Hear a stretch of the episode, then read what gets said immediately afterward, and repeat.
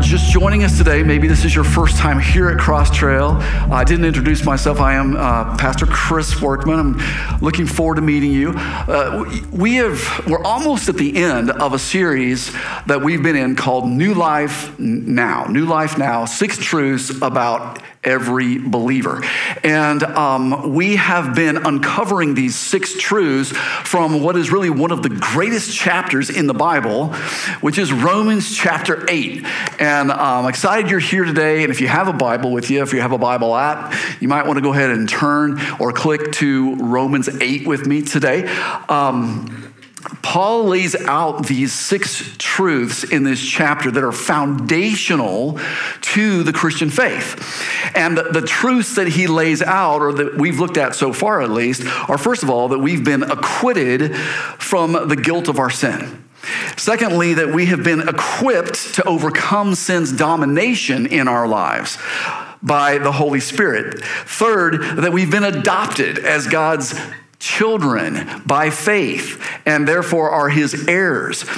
And then last week, we opened up the topic of, of all of the, the pain and all of the, the suffering and the hard things, the, the problems that we have to deal with in this life. And first, Paul gave us a bigger picture to, to understand, a bigger context in which to understand why there is so much pain and suffering in the world. And, uh, and that all of creation is kind of caught up in the frustration of it with us because it's broken. And then, secondly, he, he pointed us forward to uh, an unshakable hope that we can live with.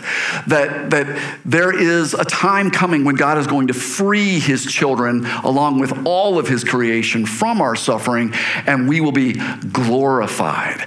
So that was the fourth truth that we looked at so far. Now, today, with that backdrop, Paul goes on and beginning in verse 26, he says, In the same way, the Spirit, what? He helps us. There we go. The Spirit helps us in our weakness. We do not know what we ought to pray for, but the Spirit Himself intercedes for us through wordless groans. And He who searches our hearts knows the mind of the Spirit, because the Spirit intercedes for God's people in accordance with the will of God. All right, so here we get the next pivotal truth about every believer, and that is that as we deal with all of the, the problems we have in this life, as we as we work through our pain, we have God's help. We have God's help. That the truth is that the children of God are helped through every difficulty by the Spirit of God. All right, so I want you to just kind of hold that in your head as we talk about this through the rest of this time here. He says, in the same way, the Spirit helps us in our what?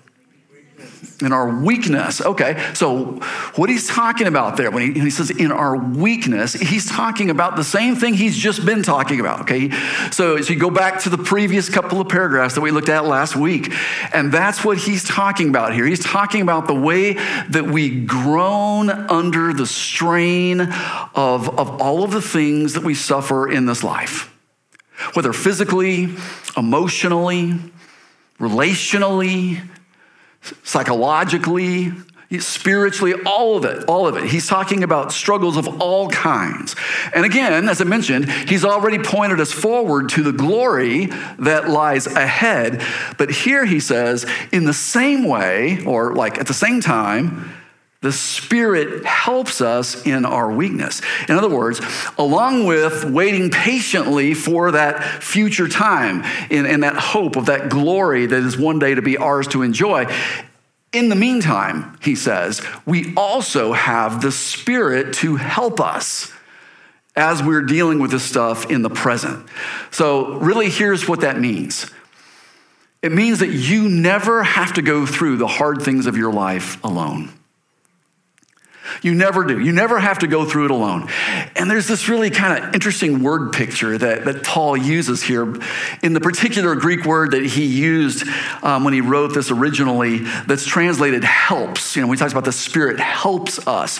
And, and the word means to, um, it, it means to take hold of something along with someone okay?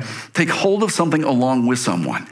Um, in other words, to help bear its weight, okay? So, like at the gym, sometimes people come with a friend and sometimes they'll spot each other.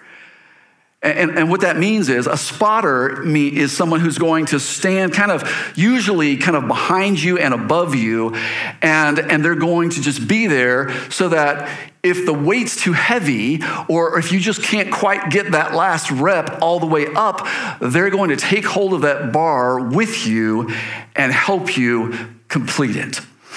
And, and what that does is having a spotter allows you to actually lift heavier weight than you would otherwise and to get stronger than you would otherwise. And so Paul is, is really saying that's exactly what the Holy Spirit does. The Holy Spirit comes alongside, and what he does is that he, as, as we're you know, dealing with the weight of, of our struggles and the weight of our problems and the weight of our pain, that the Holy Spirit comes and he takes hold of it with us.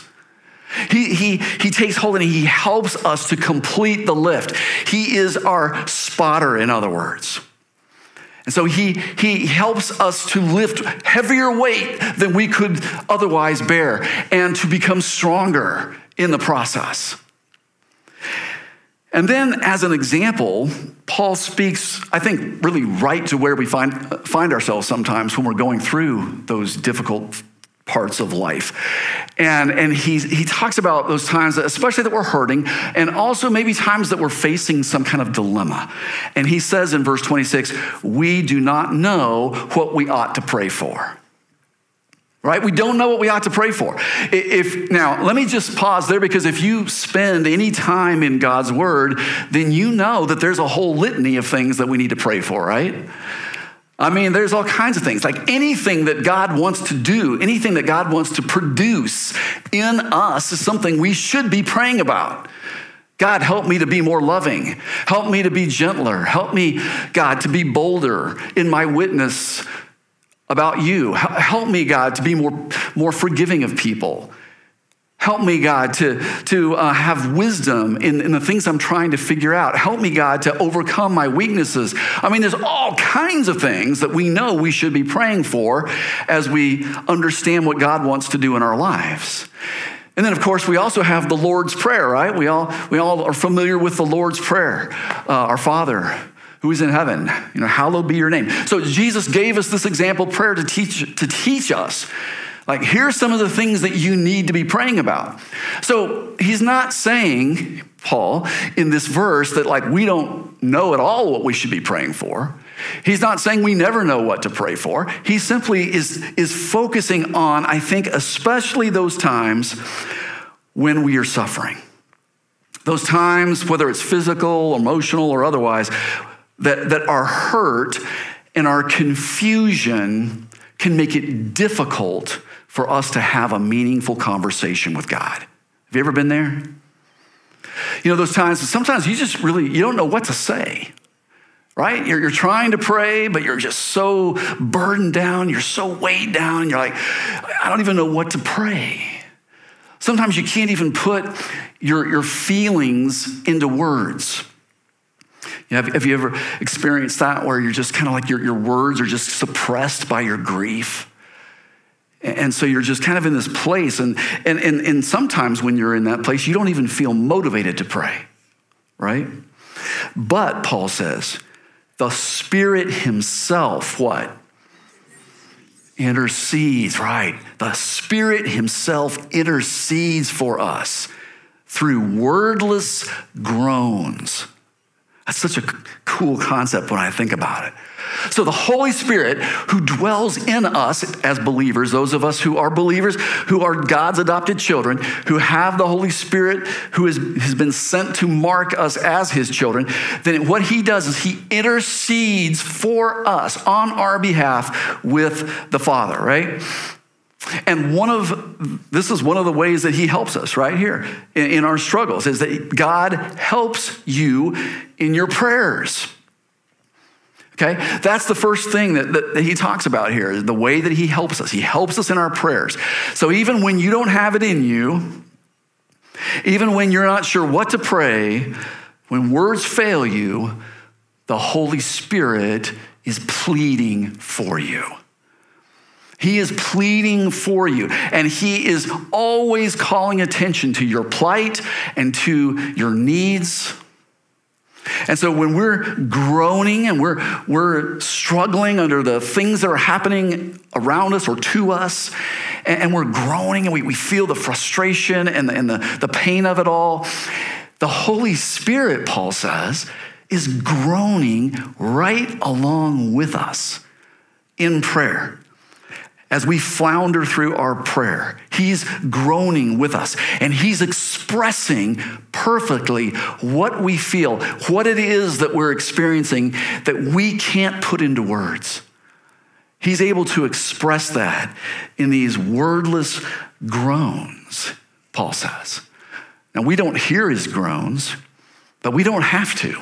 The Father does, right? The Father hears that. He understands. And so Paul says, verse 27 He who searches our hearts, that would be the Father, God the Father, he who searches our hearts knows the mind of the Spirit. So, you know, the, the, persons of the Trinity, and here you have a little picture, little peek into the Trinity and the way that they work together, the three persons of the Trinity. And, and, and here we see that they have perfect communication with each other. Like they, they, they are able to communicate perfectly without even the use of words. They don't need words to even communicate with one another. And, and, and so he says here that, that the Father knows our hearts, first of all, he who searches our hearts, right? And secondly, he says he knows perfectly the mind of the Spirit. So he knows our hearts, he knows the mind of the Spirit who is pleading for us exactly what he knows we need. And, and, so the difference between what we might plead in prayer and what the Holy Spirit might plead in prayer for us is that, as he says, the Spirit intercedes for God's people in accordance with what? With the will of God, right? The Holy Spirit intercedes in accordance with the will of God. So get this not only does the Father know the mind of the Spirit, who is who is totally in tune with what we're experiencing and the emotions we have and, and is communicating that in these wordless groans. The Spirit also knows the mind of the Father. See, it goes both ways. The communication flows both ways between them perfectly so that, um, as Paul says here, we don't always know what we ought to pray for. We don't always know exactly what to ask for, in especially those difficult times in our lives, but the Holy Spirit does. And, and you know, I think maybe the reason why a lot of times we don't know what to pray for is, is because we don't know what the purpose behind this thing we're experiencing is. Like, we don't know what God's bigger purpose is. We, we don't know what the end is that God is, is working towards here. And so sometimes it's hard to know what to pray. You know, should I pray for deliverance and healing? Should I pray for strength to endure? Both? What, what, what should I pray for? Many of you know Linda Hageman, um, and, and Linda has been going through a tough time with her mom. Uh, recently, her mom has been um, struggling and kind of de- declining for some time mentally and, and, and just kind of going deeper into dementia. And, and then just recently, um, she started having some physical ailments, some, some significant physical problems as well. And, and it was there that Linda found herself in kind of this dilemma. She, she really wasn't sure how to pray. She didn't know should she pray for healing for her mom or would it be better for her to pray that God would just take her peacefully since she doesn't really have a quality of life anyway? And, and so it was a really, a, it's been a difficult dilemma for her. I want, you know, what would you do if you were in her shoes. We don't always know what God's will is. We don't always know what his purpose is, but Paul assures us the Holy Spirit knows. He knows, and he always understands not only how we feel and exactly what we're experiencing, he also knows what the will of the Father is. And so he is always asking for exactly what the Father knows we need. And that doesn't mean that we shouldn't pray ourselves, okay? I want to clarify that. Doesn't mean that we shouldn't be praying ourselves because prayer is ultimately about building a relationship with Father and with God. So, so we need to pray ourselves, but we can have the assurance to know that the Holy Spirit is helping us in our prayers. And we can take comfort in that. We can take peace in that when you find yourself struggling to pray. Lean on the Holy Spirit. Know that He's there. Trust that He's interceding for you. Love Him for that. Thank Him for that. He is an incredibly important part of your relationship with God. All right, now that's big. That's big. He helps us in our prayers, but that's not all because there's more. And, and Paul is going to point out another way that God helps us in the pain of our problems. Okay, so what is it? Verse 28, he says, And we know that in what? In all things, God works for the good of those who love him and who have been called according to his purpose. Now, I have to tell you guys, this is one of my life verses. And, you know, some people have what we call life verses, just verses that, you know, really have been super important and meaningful in your life. This is one of mine right here. This is a verse that's well worth memorizing. This is a verse that's well worth writing out on a post it note and putting it up in your house where you're going to see it, or putting it on a plaque or something. This is a really, really important promise from God that will get you through a lot of tough and stressful things. And so, what is Paul telling us here? Paul is telling us that God helps us providentially. All right, he helps us providentially. What does that mean? Well, it means that God is never just sitting back, disinterested, just kind of watching you struggle through your life. he's not like some kind of hard nosed school teacher that maybe you had when you were growing up that watched you flounder in his or her class and just didn't do anything to help you. That's not the way God is. See, God is always at work. He's always at work in the details of your life to help you with whatever it is that you're, you're dealing with, to help you get through. And, and Paul says, notice, he says, we know that in all things God works for the what? Good. For the good. He works for the good in all things. Now, in everything that happens in our lives, in other words, right? Even those things that are, are painful, even those points of, of hurt in our lives, God goes to work. And, and God is able to use those things to help draw us closer to that ultimate good that He has in mind for our lives. All right? So notice, this is important the promise is not that everything that happens in your life will be good. It's not what he says. He doesn't say everything that happens to you will be good. We know that's not the case. But what we know by faith is that God will make all things work towards our ultimate advantage. Okay? Even those things that we wouldn't wish for, even those things we wouldn't wish on anyone. Even those things that, that in and of themselves are evil, God can use them to our ultimate advantage. That's, that's how great God is, that He can do that. And, and this promise, this assurance that, that God is giving us of that, notice that it's not just for anybody right? It's not just for anybody. He says again, and we know that in all things God works for the good of those who, what? Of those who love him and are called according to his purpose. All right? So if you love God, if, if you love God, then God's good purpose for you is going to be worked out. It's going to be worked out. You, you don't have to worry about it. You don't have to be afraid that you're going to miss your purpose. If you love God, I'm telling you, God, Paul is telling you, inspired by the Holy Spirit, if you love God, his good purpose is going to be worked out in your life. Now, if you don't love God, if you don't care about God, if, if, if you don't care about why you're here, if you don't care why He created you, if you don't care about becoming the person that He intends ultimately for you to be, then you may not see the same kind of positive effects come out of the, the hard things that you go through, at least not to the same extent. In fact, they'll probably just make you an angrier, more bitter person who is more hardened towards God and towards other people. But if you love God, if you've answered his call to trust him and to trust this purpose that he has for you, then he is going to make sure that all of the events of your life, when taken together, are moving you forward towards experiencing ultimately the salvation that he is bringing about in your life.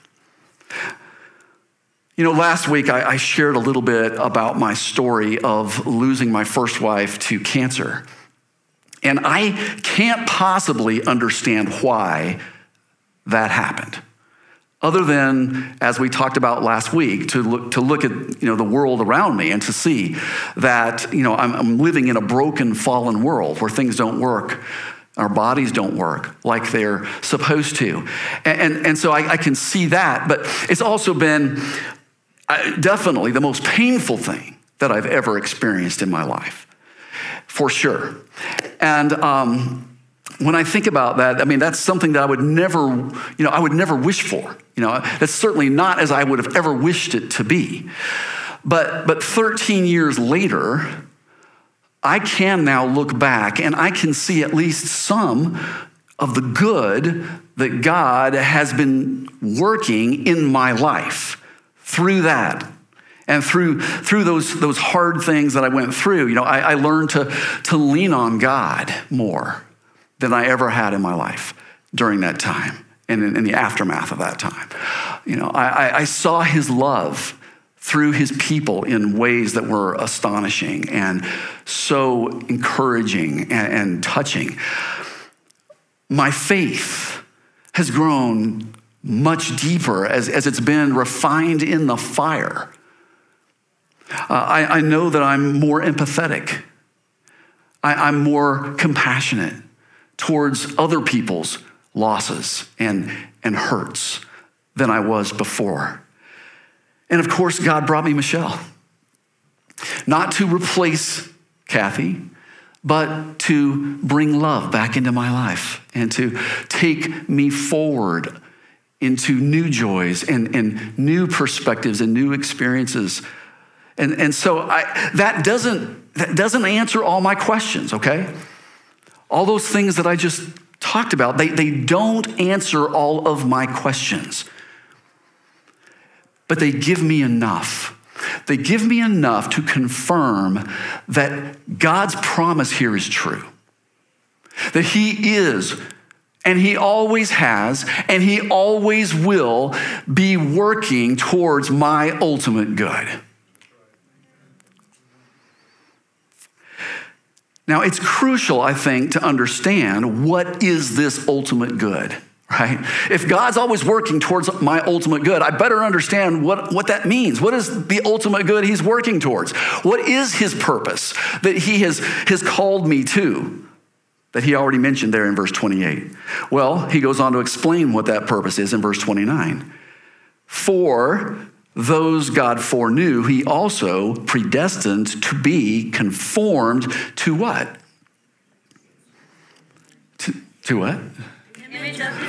All right, to the image of his son. All right. He called us to be conformed to the image of his son. That would be Jesus, that he might be the firstborn among many brothers and sisters. Now, that is the ultimate good right there. That's it. That is the purpose that God is working towards in all things, in all things that happen in your life, good or bad, painful or joyful, pleasurable or, or something that you really just want to get through. He is always working towards that end. That you and I would become more like Jesus.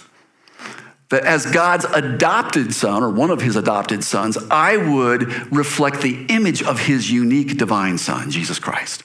That's what he's after. And so, through all of those places of hurt in your life, God helps you to accomplish his purpose.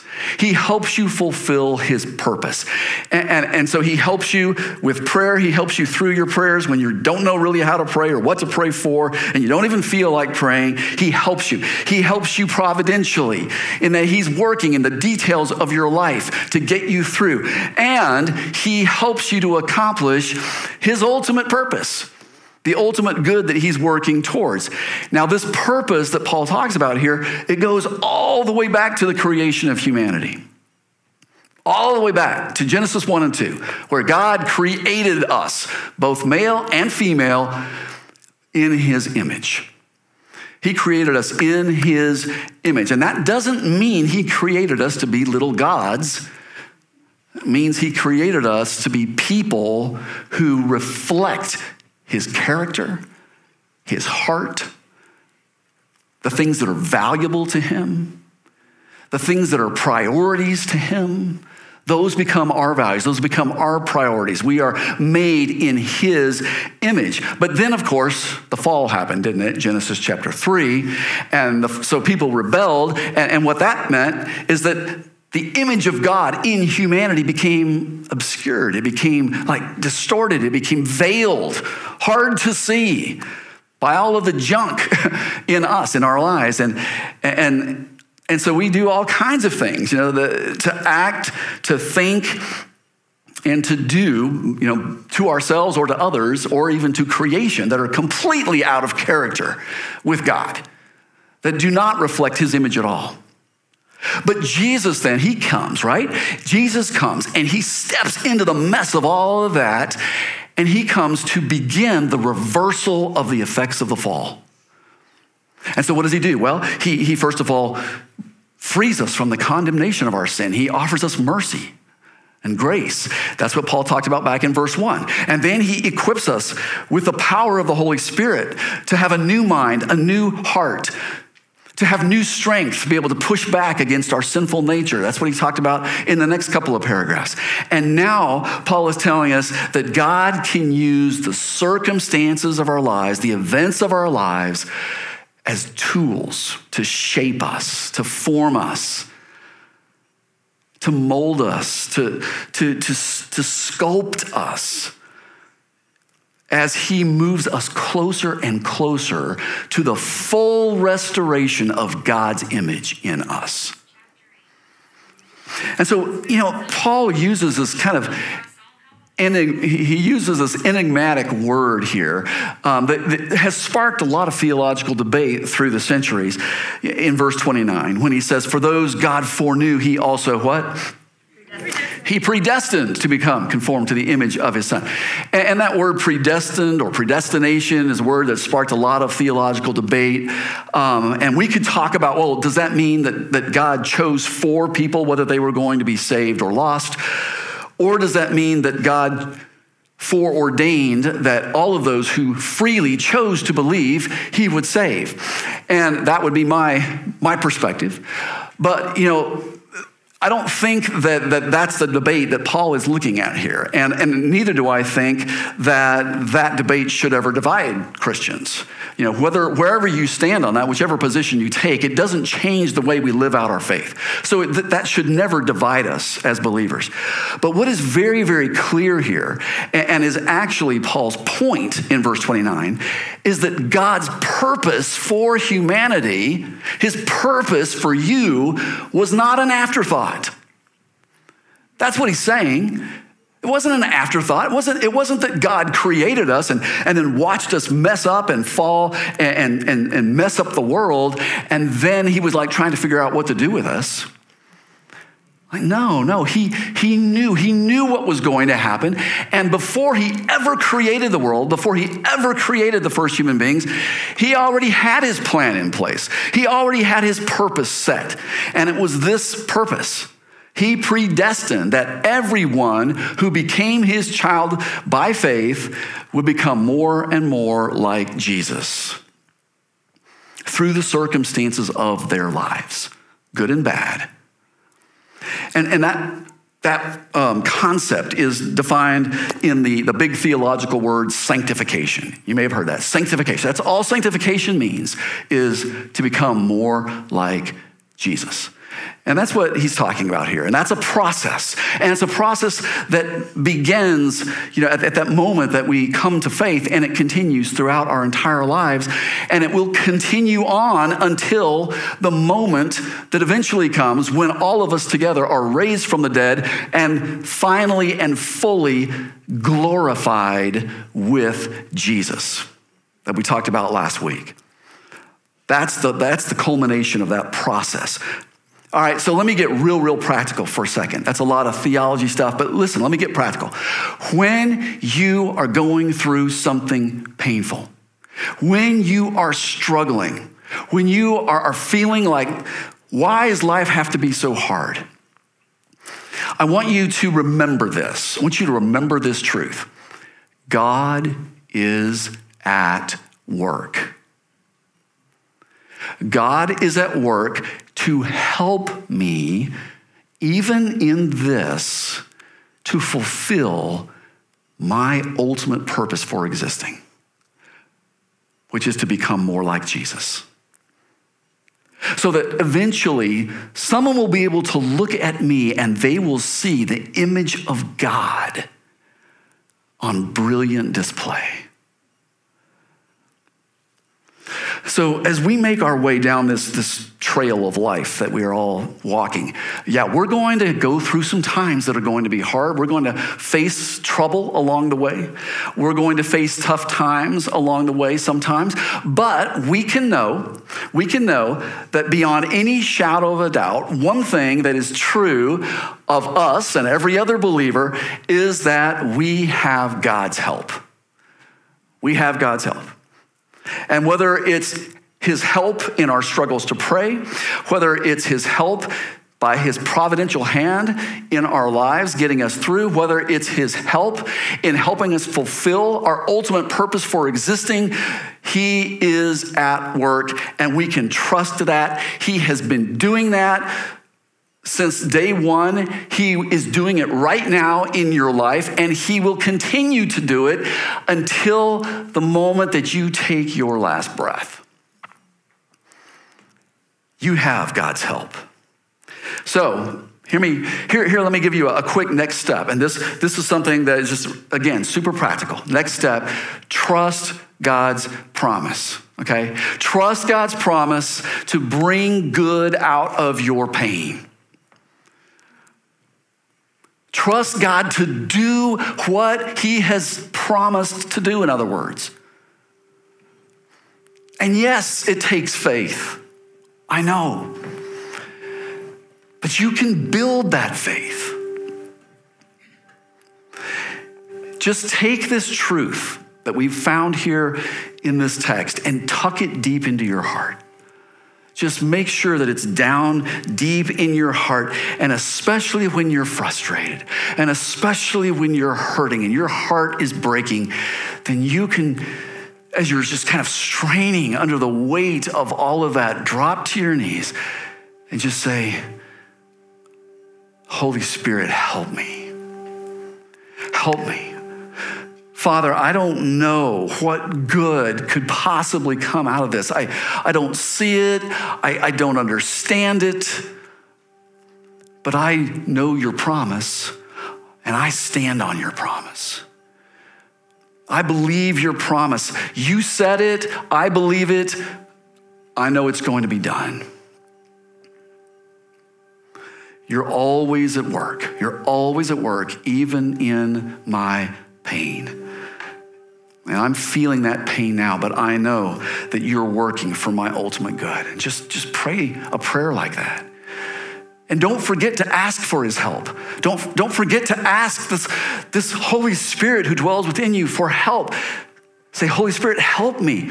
Help me shoulder this load. It's too heavy for me. I need you to, to help carry it with me and for me. Help me to believe. Help me to trust you. Help me to have faith. Help me to, to display your beautiful image in this dark world. And with that truth in your heart, you're going to find that you're able to take your next steps forward.